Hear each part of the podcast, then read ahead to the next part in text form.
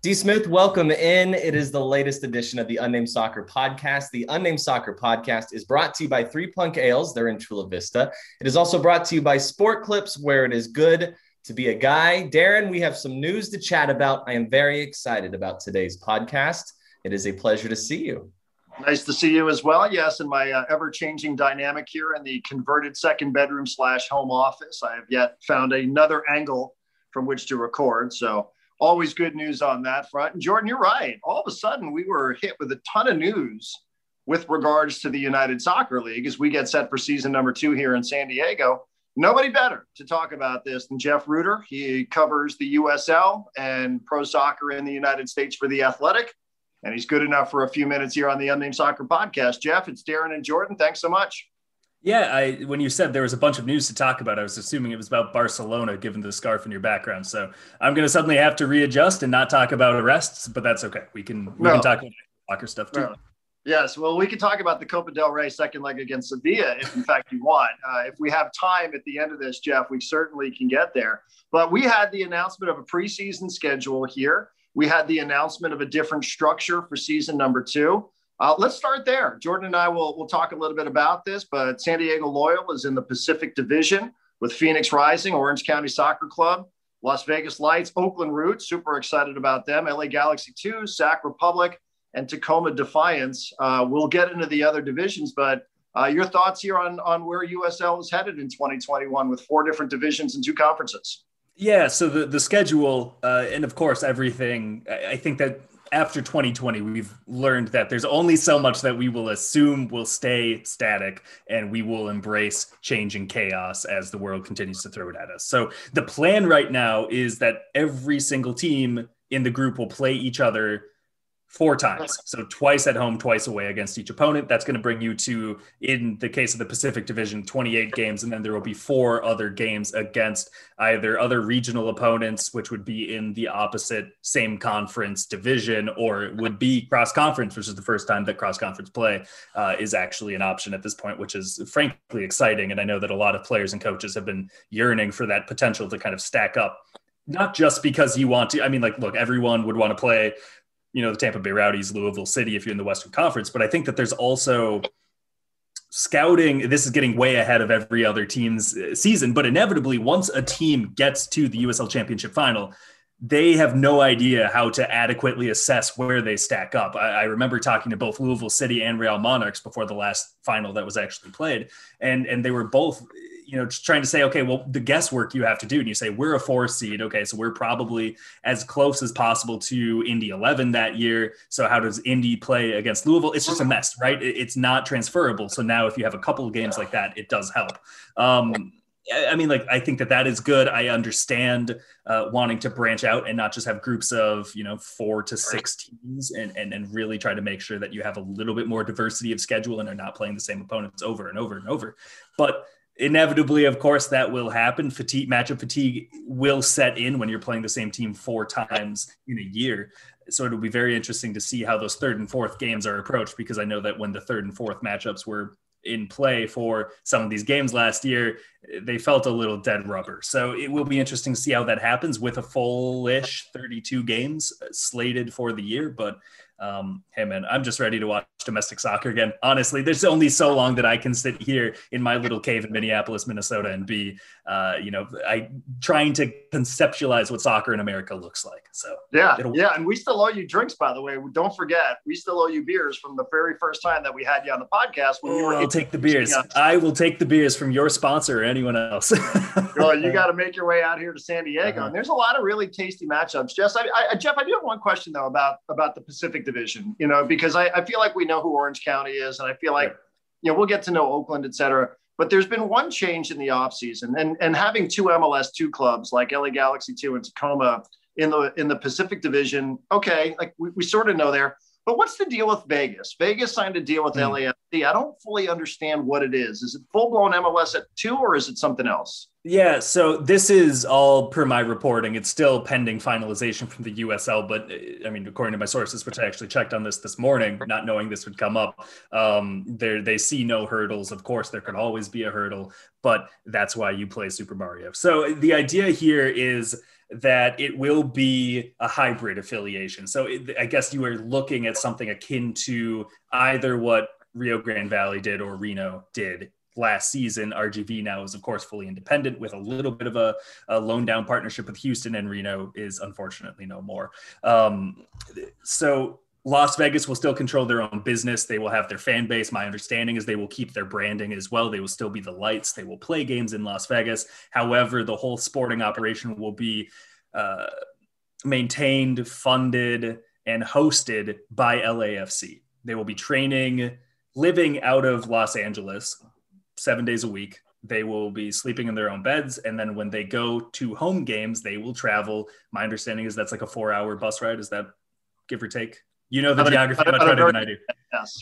okay, great. Thank you. I got one quiet nod, which isn't great for podcasting because it's not a visual medium, but that's okay. Um, the the idea though is that um, they will travel on game days and their home games will feel like away days, which means that it's kind of a neutral site team, which is really bizarre. Um, even by lower division soccer in America standards, that's very bizarre. So they will be working through that. They will be training, though, with LAFC's first team. Not a bad perk. They will be working with LAFC's academy, which is a very talented academy, which has not been given a chance to have players really play. As last year was really the first year they started to see uh, a, a, a sizable portion of homegrown signings, and they just, I mean, they couldn't loan them down because of last year's uh, restrictions for loan downs and recalls, uh, which will probably still be in play, frankly, for the beginning of the 2021 season for Major League Soccer and the United Soccer League. So, yeah, I mean, look, look, there's still a lot we don't know, right? Uh, I mean, Taylor Twellman reported earlier, uh, I think that was on Friday, that Steve Cherundolo would be the head coach. So it's a familiar face, certainly for Bob Bradley, for John Thorrington uh, in the sporting staff. You would imagine there would be some synergy in trying to play like LAFC. So that is likely how they would look.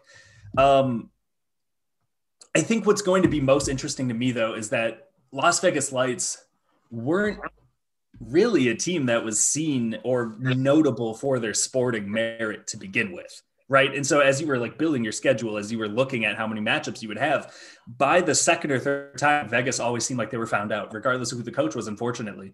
Um, and I don't know if that was funding of the roster. I don't know if that was, uh, you know, prior prioritization, if you will, of uh, llamas and helicopters and all this other stuff that they had going on in game days, which brought fans in, right? But now they're making such a, a, sharp pivot, and they're going to be an MLS two team for the for you know all intents and purposes. Um, it will be very interesting to see how the fans embrace it, but also if that changes how competitive they are within the USL. Because um, I want to say if they've made the playoffs since they got founded, they've done it once, um, and and so it will be very interesting to see how that changes their fates. Uh, I'm interested about one of the teams that we're going to see. Um, San Diego preparing, obviously, for the Pacific Division. Um, we've seen Vegas, we've seen LA, we've seen Orange County. We have yet to see Oakland. Can you tell us about the Oakland roots a little bit? Even more of a mystery than the lights. um, I, I, mean, like, look, they they have gone, they've undergone a coaching change. They made a little bit of a hierarchy shift later in the game than I think a lot of people expected. Um, and, and so you know there's still going to be some sort of figuring out of what this team wants to be what they're going to be what their identity will be um, uh, under the new head coach. So uh, the roster is also still by and large under construction or there are players you know there's a few players that will be uh, recognizable for um, USL fans. There's uh, Salih Muhammad who played for uh, New Mexico United last year. There's Walt Fall who's played across a few different teams in the league. Uh, Akeem Ward has been a right back for the last couple of years in the league. Um, Tarek Morad, I believe, signed with them as well. I'm just trying to pull names off my head at this point. Um, but they will be an expansion team. And and having seen an expansion team last year, um, there are some growing pains that come with it, regardless of who's on the roster, who the coach is. So uh, they will still be working through those. They also do have a difficulty where they weren't playing in NISA. NISA is right now, for all intents and purposes, um, an idea still after three years of existence. It is still an idea. They have not played full seasons. They've not played partial seasons. They have not played um, more than a handful of games. So Oakland is also still trying to build what its actual culture will be. As a club, they are a darling, right? They are a club that everyone who follows American soccer likes. They've they've got the branding right. Their their culture mission statements are all so strong and so much stronger than a lot of other professional sports organizations in the world. They have like you know the the chief purpose officer is something that's just unheard of for clubs, and that's something that's tremendous. But now they have to play soccer. And they are going to be figuring that out. They will finally be a soccer club that plays soccer and nobody really knows how that'll look. Nobody really knows how competitive they will be. Um, I, I, think that if you look at the rest of the Pacific Division, um, they may struggle. I think that I'm looking and I'm seeing four teams that I would say are pretty clearly going to be in that kind of upper echelon. So it, it will be very interesting to see how they fare in their first year. But the fact that they will actually be playing games, I know, is something that they're looking forward to, and that will be to their advantage. Yeah, we're, we're definitely excited to see them. Um, what, what do you think the ceiling is for San Diego this year? I have to ask about SD Loyal going into year two. Um, what are your expectations? What do you think they're able to accomplish here in 2021? I think there's no reason they shouldn't be challenging for top two in the division. Um, I, I, think that look, the, the off season has been very strong.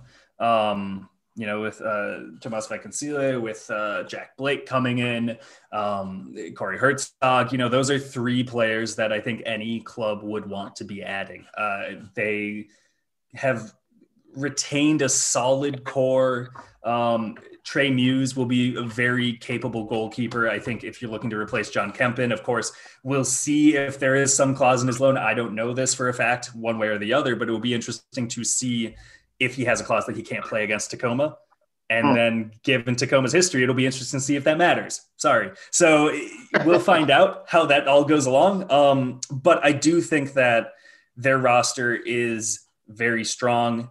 Um, Donovan certainly came into his own towards the end of the year as a tactician as well, and, and in making in-game adjustments. How much does he progress in year two will be very interesting to see because again, he's a young coach, right? So there's still going to be some formulation. There's going to be how do we integrate new players into a team I've already had. Um, but those are good problems because it means that you have a team that was worth keeping to some degree. So I do think that you're looking at um, Phoenix, San Diego, uh, Sacramento, Orange County, and Los Dos are probably the the five that you would point at and say, okay, these are the ones who will probably be challenging for the the top four places. Um, if you're assuming that the top four get into the postseason, I don't know the playoff structure yet. I don't know if the league knows it, but top half of each group seems like a pretty safe guess based off of last year as well. So it'll be interesting to find out. But uh, frankly, this is a playoff roster, and they should live up to that expectation. And uh, Jeff, last thing, and, and obviously this last thing could probably take about another 30, 40 minutes. the news on Sacramento this week, it, it's disappointing. And it's disappointing for us here because, you know, we know Warren Smith really well, who's the president of SD Loyal, who worked so hard at helping get Sacramento Republic up and running and putting it in a position where it received the expansion bid for Major League Soccer. I don't know what the future is. I know you reported on this earlier this week at The Athletic. It was an amazing piece. You talked about all the cities that are now potentially in play. But where do you think we're going here, not only with Sac Republic, but also the ripple effects from the news that their lead investor was was pulling out? A guy who, by the way, lives here locally. This this Burkle guy lives here in San Diego. Uh, what do you where do you think we're heading here with this? Yeah, that is going to be one of the major stories in American soccer for 2021. And to my, I mean, to increase my workload if I need to, I, it's not going away anytime soon. Um, I don't think that this is going to be a cleanly resolved saga. It is a saga that has many different tentacles. So if you follow them, the first most obvious one is the Major League Soccer bid. Um, per our sourcing uh, in a report that I wrote with Paul Tenorio, Sam Stejskal, and Meg Linehan over at The Athletic on Friday night. Um, any future owner who wants to keep the, the, the momentum going for Sacramento to join Major League Soccer as a market will be vetted against any other owner in any other market who is up for expansion. So Sacramento, I, I, don't know if people note, I, I, saw a couple of tweets about this yesterday. Sacramento has been removed from the MLS masthead. And if you're looking and they have, you know, that every for anyone who's gone to MLSsoccer.com, they have every little club crest. And if you click on it, it goes to the club websites. And to the right of the 26, 27, how many clubs are in this league, anyways? Um, active clubs who will be playing in the 2021 season, there's just like a little bar, and then there were three icons for St. Louis, Charlotte, and Sacramento. Sacramento was stripped from that over the weekend. So uh, it, it is that is not the source that happened after our report. However, um, it will be vetted against any other market moving forward. What markets does that put into play? Well, if you're looking just at the western half of the country, if you're saying okay, they need to grow that out more so that they can get their geography set and keep Nashville East, which is something that they should look into, in my opinion. Then you are looking at markets like Phoenix, markets like Las Vegas, markets like San Diego, frankly, markets like um, I could say more, but those are the three that make the most sense to me. Those are the three that you look at and you say, okay, population is there, interest in professional soccer is there, uh, potential investors would be there. Um, so those would be the three that you would say. That said, I would be very surprised if there is a resolution and there is the announcement of the new no we mean it this time 30th club sacramento throw them into the mix as well um, the the new the kind of redo i would be very surprised if that comes anytime in the first half of 2021. I would guess that they're going to be very meticulous about making sure that the owner will want to actually sign the paperwork and make a down payment before they hold a scarf up on the stage. So that could actually come in 2022. Like that is how far this process might go now because they don't want to do the exact same mistake again. They've never run into this before where they've actually announced a market and the market folded because the owner walked away. Um, like you said, we could talk about this for 30, 40 minutes. Uh, the second ripple effect is going to be the NWSL. What's going to happen with that right now? Um, I mean, it's the same owner. Uh, Ron Burkle is uh, you know, working with that group. And there is no indication that that's going to be changing yet. However, you have to keep an eye on it and say, okay, well, what's going to happen if the investor left one? What about the other? They already brought in Jill Ellis, as Meg Linehan and I reported a couple of weeks ago, uh, who's going to serve as kind of overseeing the, the, the tree of soccer, sort of a Landon Donovan-esque role within Loyal um, for the NWSL club and be the represent, representative and already had been on board of governors calls. So what comes from that? Keep an eye on that. Uh, then you also have the USL club, and, and general. Uh, ben Gumpert resigned yesterday. Um, I'm not sure if that was planned, uh, but he had been such a crucial part over the last few years since Kevin Nagle became uh, or bought out Warren Smith and Joe Wagner of their remaining ownership stakes. He had been such a crucial part of that MLS push and had been kind of the the, the voice um, who was doing all the media interviews so Burkle and Nagle wouldn't have to. Uh, and now he's out, and Todd Dunivant will take on president role as well as general manager. It's a lot on someone's plate. So it will be very interesting to see how all of that transpires. Uh, there's no indication that this is putting Sacramento Republic in, in jeopardy in the short term, but of course, what will this then mean for Kevin Nagle's interest now that MLS fell through? Is he still going to remain interested in the USL or not? Um, I'm not saying this as like, you know, like sometimes journalists will go on podcasts and they'll say things like, oh, who knows, keep an eye on that. And really they're saying, I know something. I don't know anything on that one. I don't know what the future holds for Republic in the USL. I know that the USL would like to keep Sacramento. I know that they like the market. Um, but it will be very interesting to see how that all transpires, if there will be another owner change or if Nagle is going to be the guy here to stay. I think that's too soon to stay as well.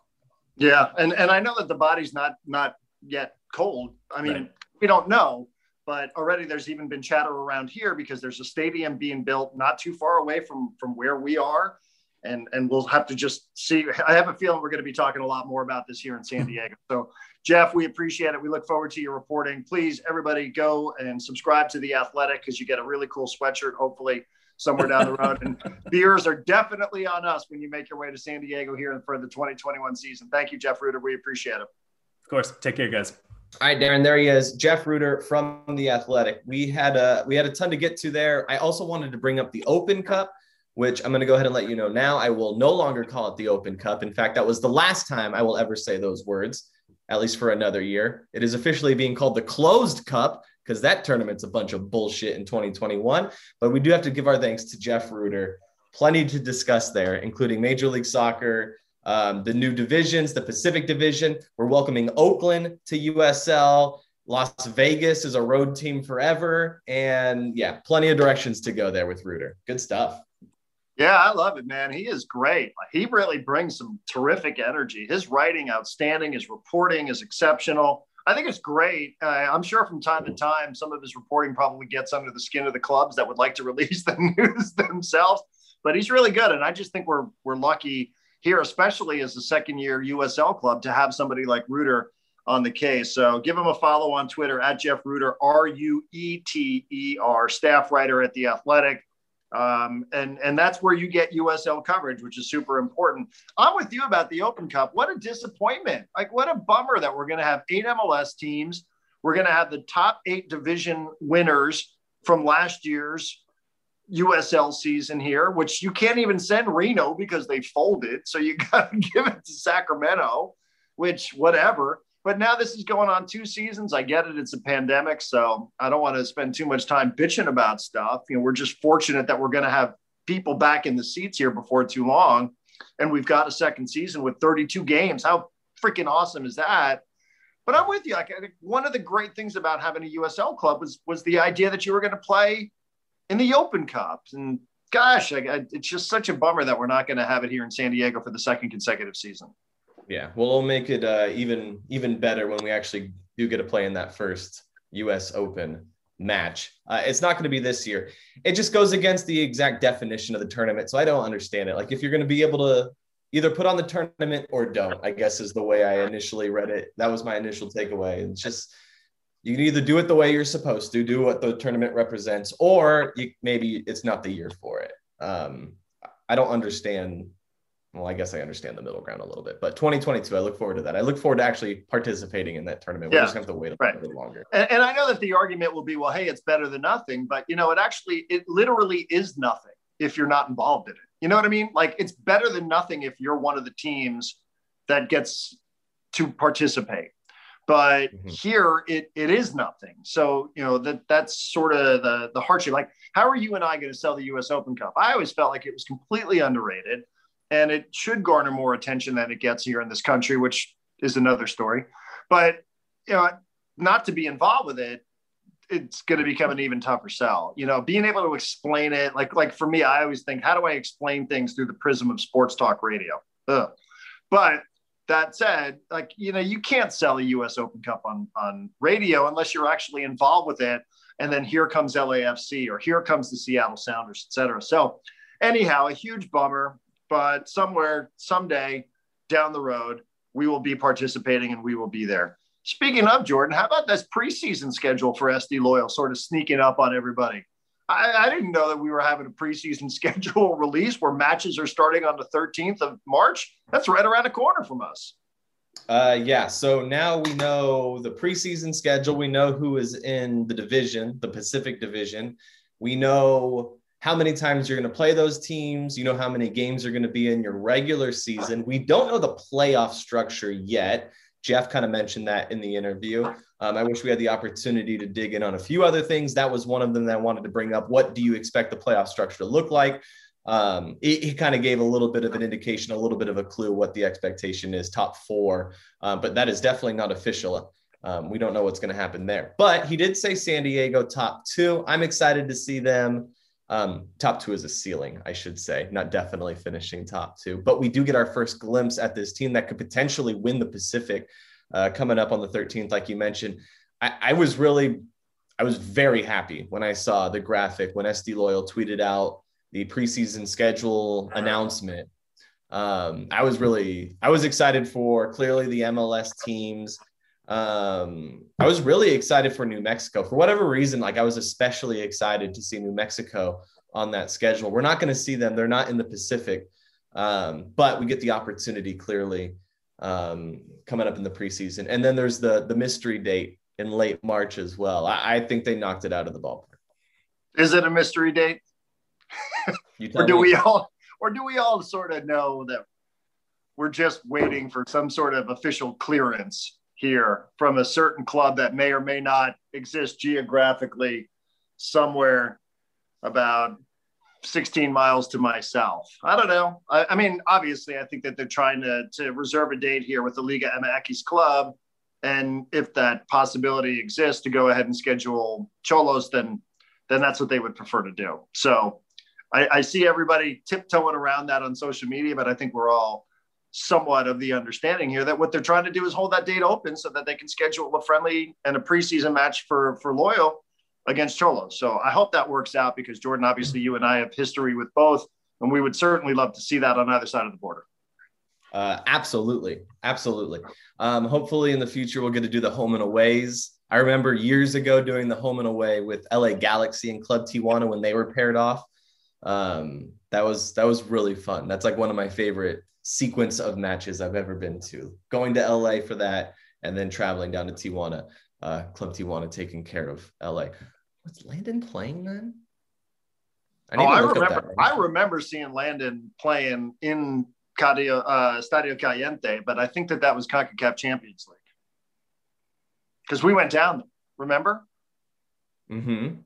We went down. Was Galaxy that... Galaxy was playing at Estadio Caliente. We were walking through the parking lot, and we, we were getting catcalls like Landon Donovan. You go back to Los Angeles, and we're like, no, no, no, no. We're like, we're here to root for Club Tijuana. Like, we're all about Xolos. We're not here for LA Galaxy. And they were like, what? What? Like people just didn't understand in Tijuana why we were rooting for Xolos. Uh, yeah, that was leg two. So I went to the first leg. I went to the one in Los Angeles. I remember I went with a different friend. Um, and then you and I went down to TJ for that one. That was great. I hope we get to do that with SD Loyal in the future. Yeah. Um, but yeah, preseason schedule looks great. I think they did a really good job with it. And hopefully we have more announcements coming up.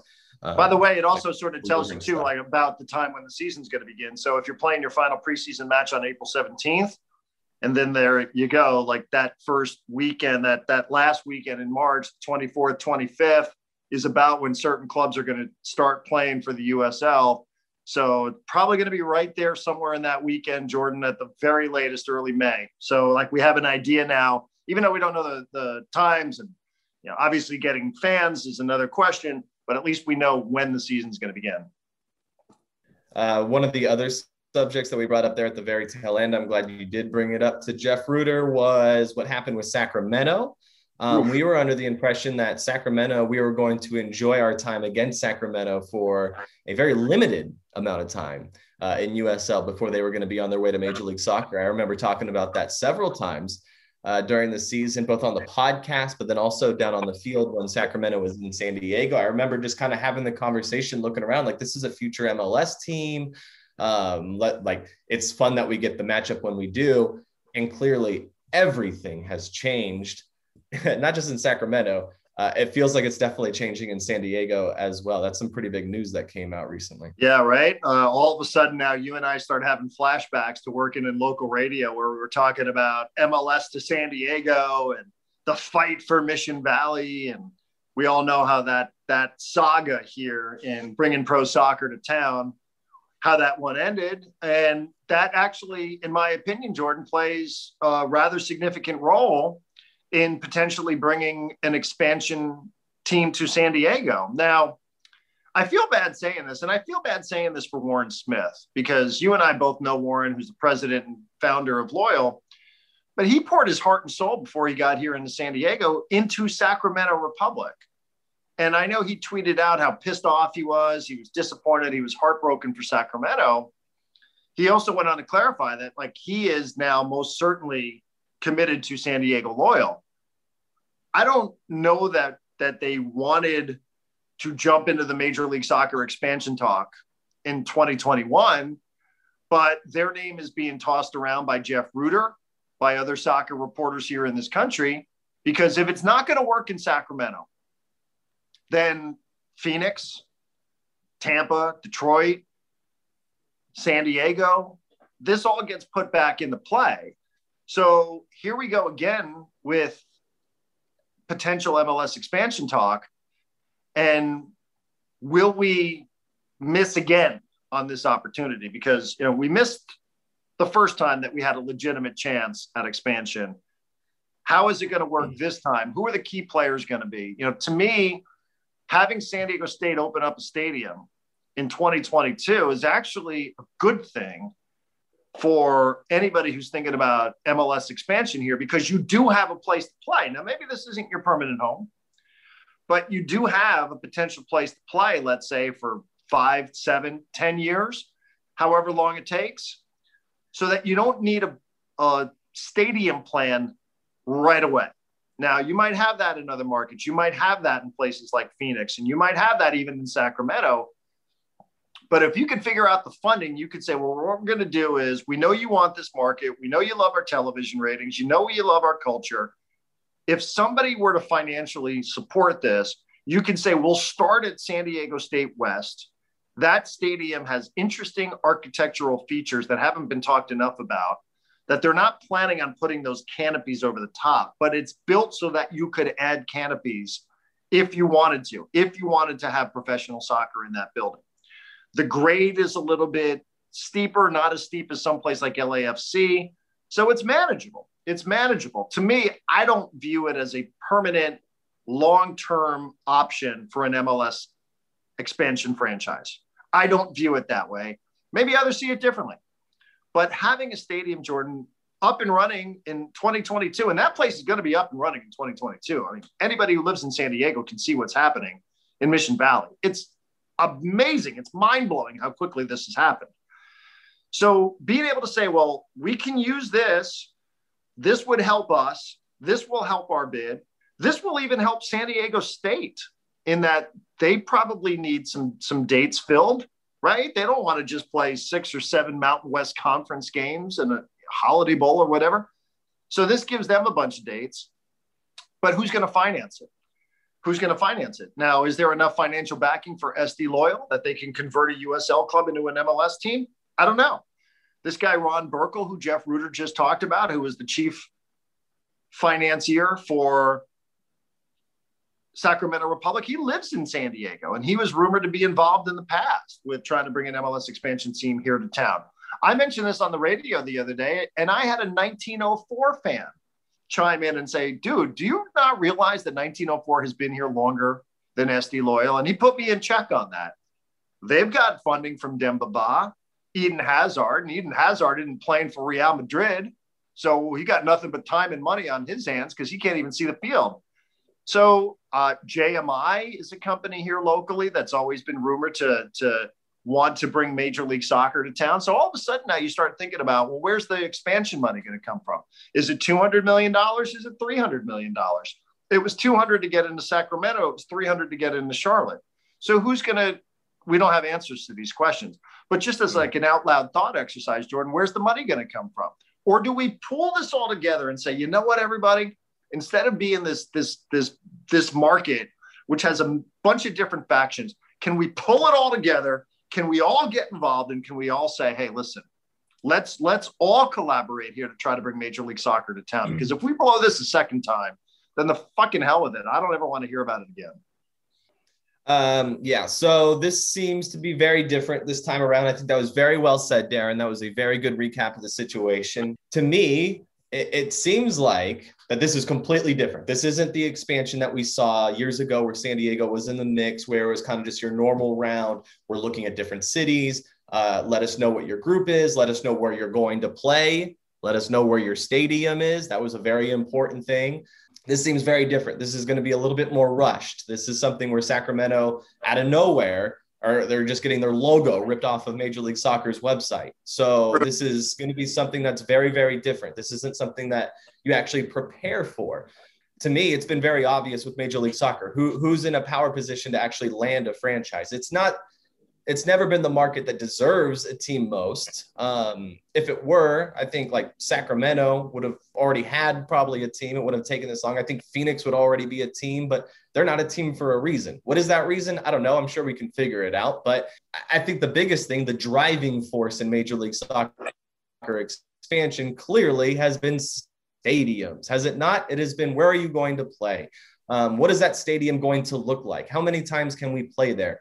Um, are there other teams there? Is it designed exclusively for soccer? What does it look like? Stadium is the biggest conversation. It is the name of the game when it comes to Major League Soccer expansion. So, although that this is different, very different, it's going to be rushed. It's also very similar. You're going to have the very similar conversation. Where are you going to play? Who's your? Where's the money coming from? And where are you going to play? If you have a stadium being built in San Diego, just like San Diego State does, that puts them in a great position they're in a great, great position. They're getting something accomplished that not many people have been able to do in this town. They are building a stadium in Mission Valley. And now they kind of have exactly what Major League Soccer is looking for. Are we the market? Are we, does that mean we automatically get a team in San Diego? I don't think so. I think things still need to come together. Money still needs to come together. Deals need to come together. There's a lot of things that still need to come together. But the biggest obstacle in town for the longest time has been the stadium. Where are you going to play? To me, the driving force has been stadiums. There's a stadium coming in San Diego, and that puts you very much in the mix for Major League Soccer. I'm with you. I'm with you on that. It just for me, it's it's who has the money, who's going to pony up, and we don't even know what the, the bill is going to be. You know, I, I keep and I said this on radio. I said to me, and obviously you and I are biased because we work with Loyal. I hope they get first bite at the apple. And that's where I had a 1904 FC supporter jump in and say, wait a second here. Yeah, You have completely dismissed this. And, and you know what? In honesty, like that person was right. I, I did. And, and that's why I'm bringing it up here on the podcast because, you know, just because you and I have associated ourselves with a different club doesn't mean that that 1904 is a total non-factor here. They're still in that idea, as Jeff referred to it as NISA, but still, they've got big name financial backers behind them. On the other side, though, Andrew Vassiliadis is is um, pretty well to do, from what I understand. Uh, they've got Landon Donovan. You know, they give out the MVP award at the end of every Major League Soccer season. That's called the Landon Donovan Award. So I would like to think that his presence is still somewhat relevant here. And Warren Smith has proven before that he can start a USL club and make it MLS ready, right up until the point where an investor backed out. Now, that investor lives in La Jolla. His name is Ron Burkle. From what I'm told, he lives next to Steve Altman, who was involved with Soccer City. Oh my gosh, flashbacks. But um, so you know, I, I, I don't know how this works. Like I said, I, I mean, the, the one area, and, and for the record, I love USL. I really was looking forward to years of getting to know this league and watching it grow into promotion and relegation. That said, um, I think that you have to, to really consider this possibility if it's realistic here in town. I think that you have to, to re-engage on the subject of MLS expansion because it's important. And you know, it's easy for me to say it's not my money, but if somebody wants to pony up and, and somebody wants to bring a club like this to town, then I certainly would hope it would be somebody who has already started spreading the seeds of soccer here in San Diego professionally. I would hope that it's not going to be somebody who runs a hedge fund company who's just going to decide, hey, you know what, this is going to be my little plaything, and I'm going to bring it in here because I can just spend a bunch of money. That to me doesn't have the appeal. It's bringing MLS to town, but it just doesn't have the appeal. So uh, I, am very, uh, I'm, I'm apprehensive about all of this because I, I understand that, you know, oftentimes we, it's the crab theory. Everybody just pulls each other down here rather than trying to elevate everybody. But I would, I would also like to think that there, you know, maybe there's a way here to, to see this thing through and, who knows, Jordan? Maybe maybe Major League Soccer makes its way to San Diego a lot sooner than you and I would have guessed.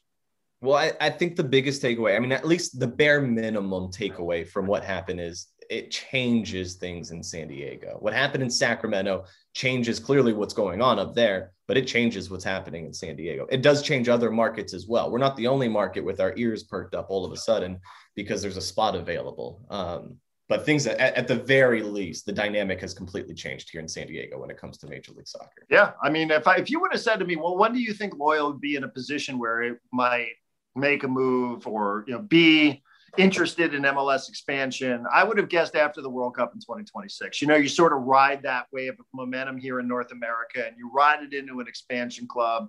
And who knows what the future is with MLS and Liga MX. If there's ever going to be some sort of merger, you'd figure it's somewhere down the road around the World Cup, before the World Cup, maybe make the announcement after the World Cup, you put it into place. I don't know. But I, I, think that that's even a timeline that they themselves would have been comfortable with. But now, you know, now this is, you know, this is an this is another crack at it. You know, this is a this is potentially a redo. And I know they haven't said much. You know, they haven't said anything, and there's been just speculation and, and a minimal amount of reporting from people like Jeff and and others about Sacramento and if it's not going to happen there. Gosh, I'd hate to lose Sacramento as, as a really, really terrific soccer city because what they've done there, 10,000 fans each and every year at Sac Republic has been amazing. As a matter of fact, when I saw the divisional alignment today, I was like, God, this, I got to get to Sacramento. Great away trip. Sacramento would be a great away trip. Oakland would be a great away trip, right? Phoenix would be. I, I hope we don't completely lose Sacramento here because somebody decided to pull out financially during a pandemic. But you know, Jordan, uh, you know, this is this is now uh, this has now created a little bit of a buzz here in town to, to see what could happen potentially, and it probably accelerates everybody's timeline. Yeah, I'm probably a little naive. Okay, I'm definitely naive. But when he when Jeff said earlier in that interview that Sacramento, like there was questions just around the club overall, yeah. uh, that this is more than just their their bid to Major League Soccer and their promotion to Major League Soccer, essentially, in the way that it works here. Um, I, I, was kind of like blown away when he said that. I was not aware that there was questions around the club. Uh, clearly, the Major League Soccer move has changed, but yeah, yeah. that's that's alarming. Um, and I'm here's what I wrote. Here's what I wrote in my notes just to, to finish this thought. I said, uh, locally, who could resurrect expansion chatter financially? I put SD Loyal there. These are all questions. JMI, because John Moores' company has always been linked to soccer. He's tried to buy Premier League clubs. There was the story that he always held the local rights to an MLS expansion franchise. JMI helped San Diego State build this stadium. I said, Where are the Stone guys? Where's Nick Stone and Mike Stone? Maybe they're still hovering around. Maybe they want to bring MLS to town. Who knows? And then I said 1904 because of Demba Ba, Eden Hazard, and because you know they have been here for for quite a while. So maybe I'm missing somebody. Tell me who it is. 1904 is an interesting one. I don't know the answer to this, and I should, so I apologize. But I'll just go ahead and just say it. I don't. Where are they playing now that the stadium's gone?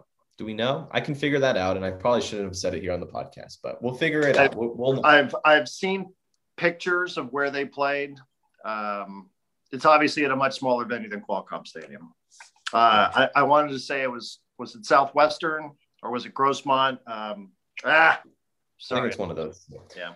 But I mean, at the end of the day, I think it's stadium's going to talk and money's going to talk. I think we can all agree on that. There's no question.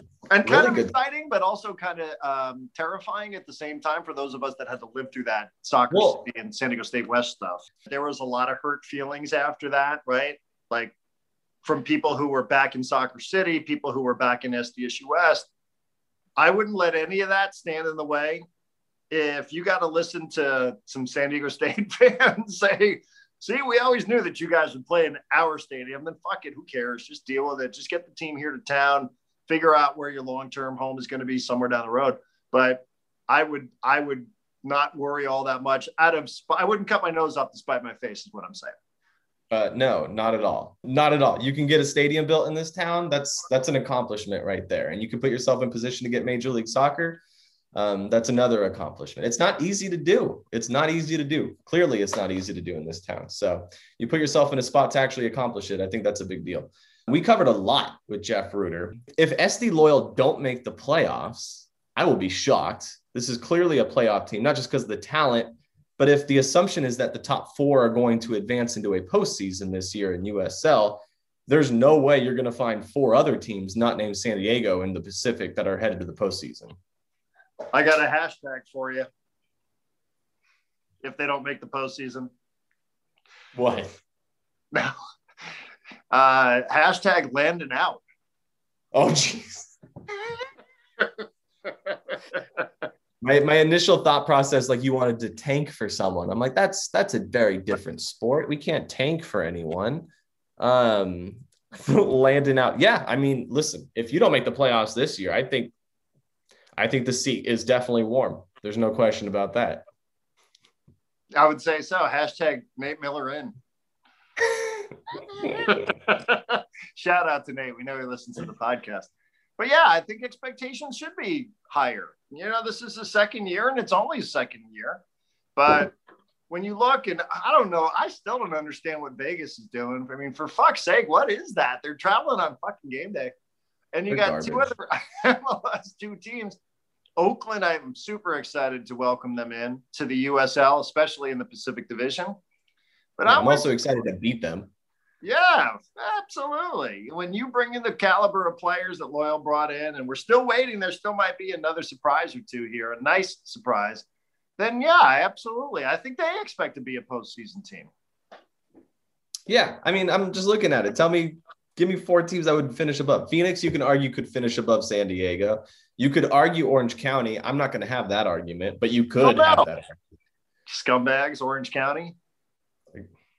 I mean, Sacramento, I was just told they may not even play another match ever. So I don't know what to do with that. Vegas is traveling on game day. Clowns. Yeah. Vegas is a road team forever. Tacoma is lucky to be in this league. They're only in this league because they have an MLS team. And then, I mean, Phoenix, I think we can all say Phoenix is going to get through. But I would not be shocked if San Diego win the Pacific. We actually get a longer stretch. You tell me last year, 2020, you give me this amount of games in 2020, San Diego probably wins that division. 32, absolutely. They got so much better as the season went on over 16. And remember, it wasn't 16, it was 14 because Loyal played two and then they had to pick back up again and play 14. Where are you looking forward to traveling? Give me the uh, give me the away trip that you're most excited for inside of the Pacific Division. We have to wait and see who they're playing out of division. I'm uh, ah. I'm going Northern California. I'm going Northern California. I'm torn between two. I'm torn between Oakland and Sacramento. Yeah. Maybe they'll play back to back and we can just sort of we can go to Oakland, then we can go to wine country, and then we can go to Sacramento. Yeah. I have, I mean, we have I have family up there. We got a place to stay. Um I got a few connections in wine country. I have a feeling you have a few connections as well. Um, Sacramento and Oakland. Yeah, let's couple that couple that trip together, span those out like five five days apart. We'll do both. Do that like Wednesday, Saturday. Isn't that what it is in USL? Wednesday, Saturday. We'll do that week yeah. up there. Do a couple shows from the winery. Done. Um, do um, podcast every day. Yeah, yeah. See, we're good. We're there. It is. We've already we just we just made our schedule. How about that? Are we even coming back? I don't even know. Um, Fuck that shit. Staying right where we are. um, yeah. So 32 games. I like it. I, I think they, I think top two is very well said by Jeff Rueter. And I don't think anyone should be surprised if they actually win the thing. Yeah, I'm, I'm all for it. Otherwise, uh, we're just putting you on notice, Landon. Hashtag Landon out. I was not expecting to hear that on today's podcast. hey man, I'm not taking any prisoners this year. We don't have time to muss around.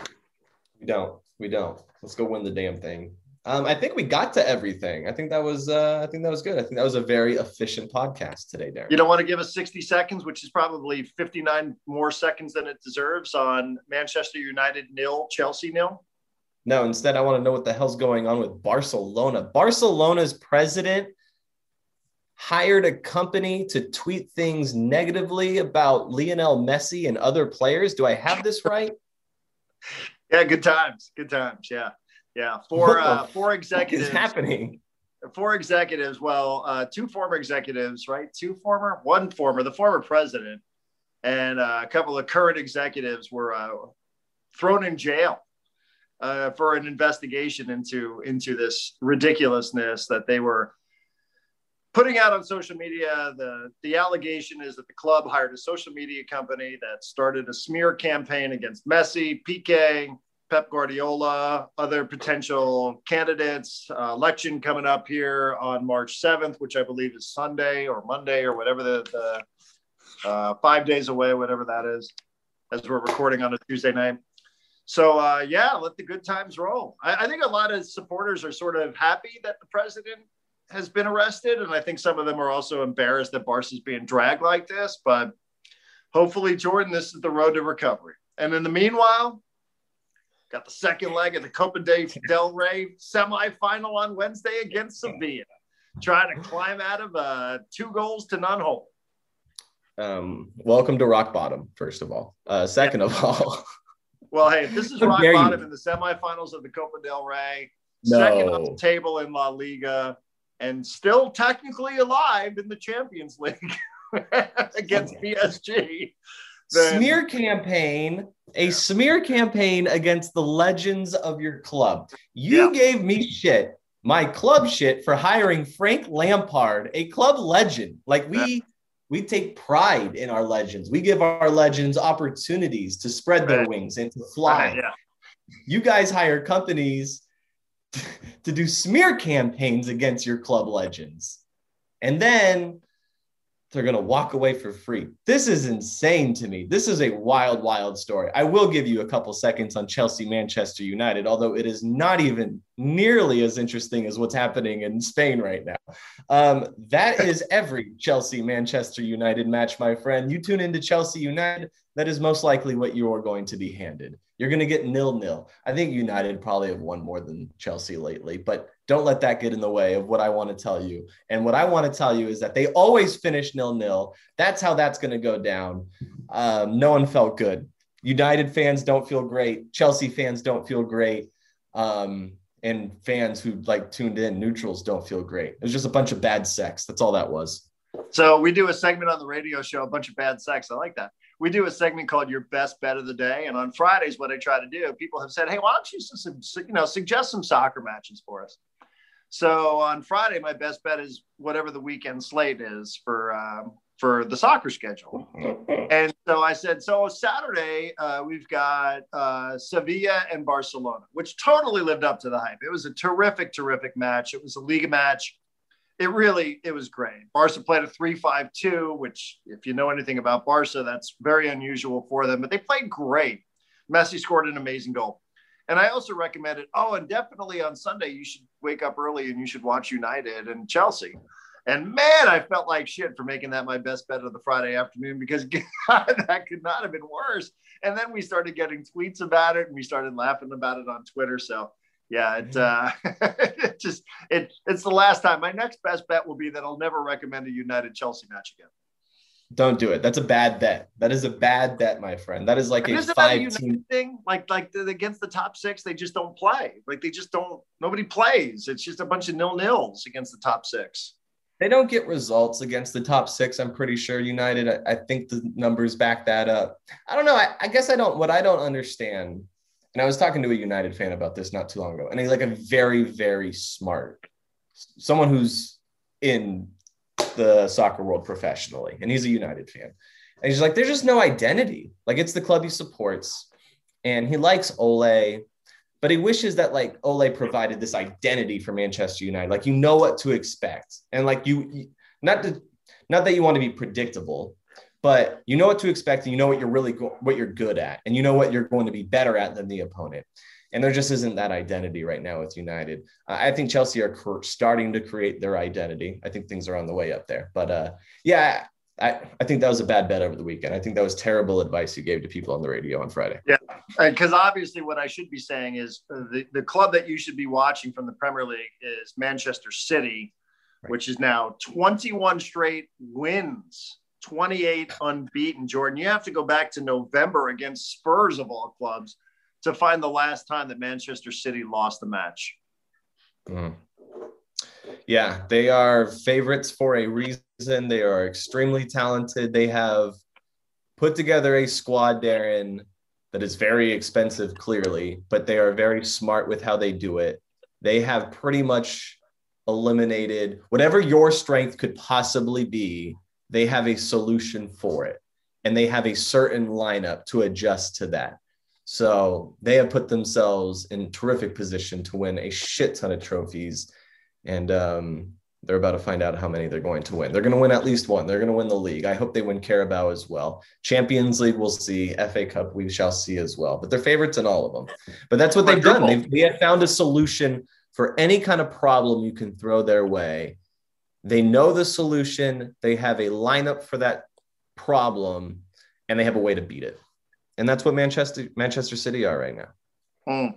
Well, just imagine what it's going to be like next year when Messi joins. He's going to Paris. Will you stop putting that into the atmosphere? This Messi to Manchester crap. I don't want it. Go to Italy. He should go to Fiorentina. What do you think about that? I don't mind that. I said AC Milan last year and or Inter Milan, and you guys all laughed at me, but they're playing pretty well. Yeah, they're going to win the league. They have Lukaku. They have a yeah. bunch of Premier League players, like former Prem players. Like it's a very recognizable. I said this to someone. Maybe I'm completely wrong on it. Is this rude? This might be rude. Whatever. Major League. Well, how do I say this? The Italian league is exactly what Major League Soccer wishes it could be. Is that, that fair? Yeah. I mean, I don't think I don't I don't mean it in a mean way. What I mean is like you see a bunch of four like very recognizable names good players who didn't who weren't good enough to stay in the Premier League for a, an extremely long amount of time, or maybe they've moved on after years in the league. But there's so many recognizable names. Um, it's a really fun league to watch, and it's on ESPN Plus. It's very accessible. Um, there's beautiful stadiums in that league. I've been watching more and more lately. I don't watch all the time. I'm not gonna don't continue for this some for someone who knows like a bunch about the league, but I am watching more and more. Um, but yeah, that was kind of like one of my takeaways when I was watching Inter Milan AC Milan a couple weekends ago. I was like, this is exactly what Major League Soccer wishes it could be. But I, I don't mean it in a negative way. Like it's a, it was, it's very watchable. It's very good. So yeah, yeah. and it's well, really better Major League Soccer. I think as long as Major League Soccer continues just to build up its club culture, the rest exactly. will follow. You know, that's that's what it is as well. And plus, that's where else would you? Where else can you watch Zlatan Ibrahimovic with all of his insightful commentary on the world. Where else would you rather watch that player play when you hear all of these ridiculous quotes from Ibra? You know, what's really funny is as a couple of guys who are involved in mainstream media, but soccer guys too.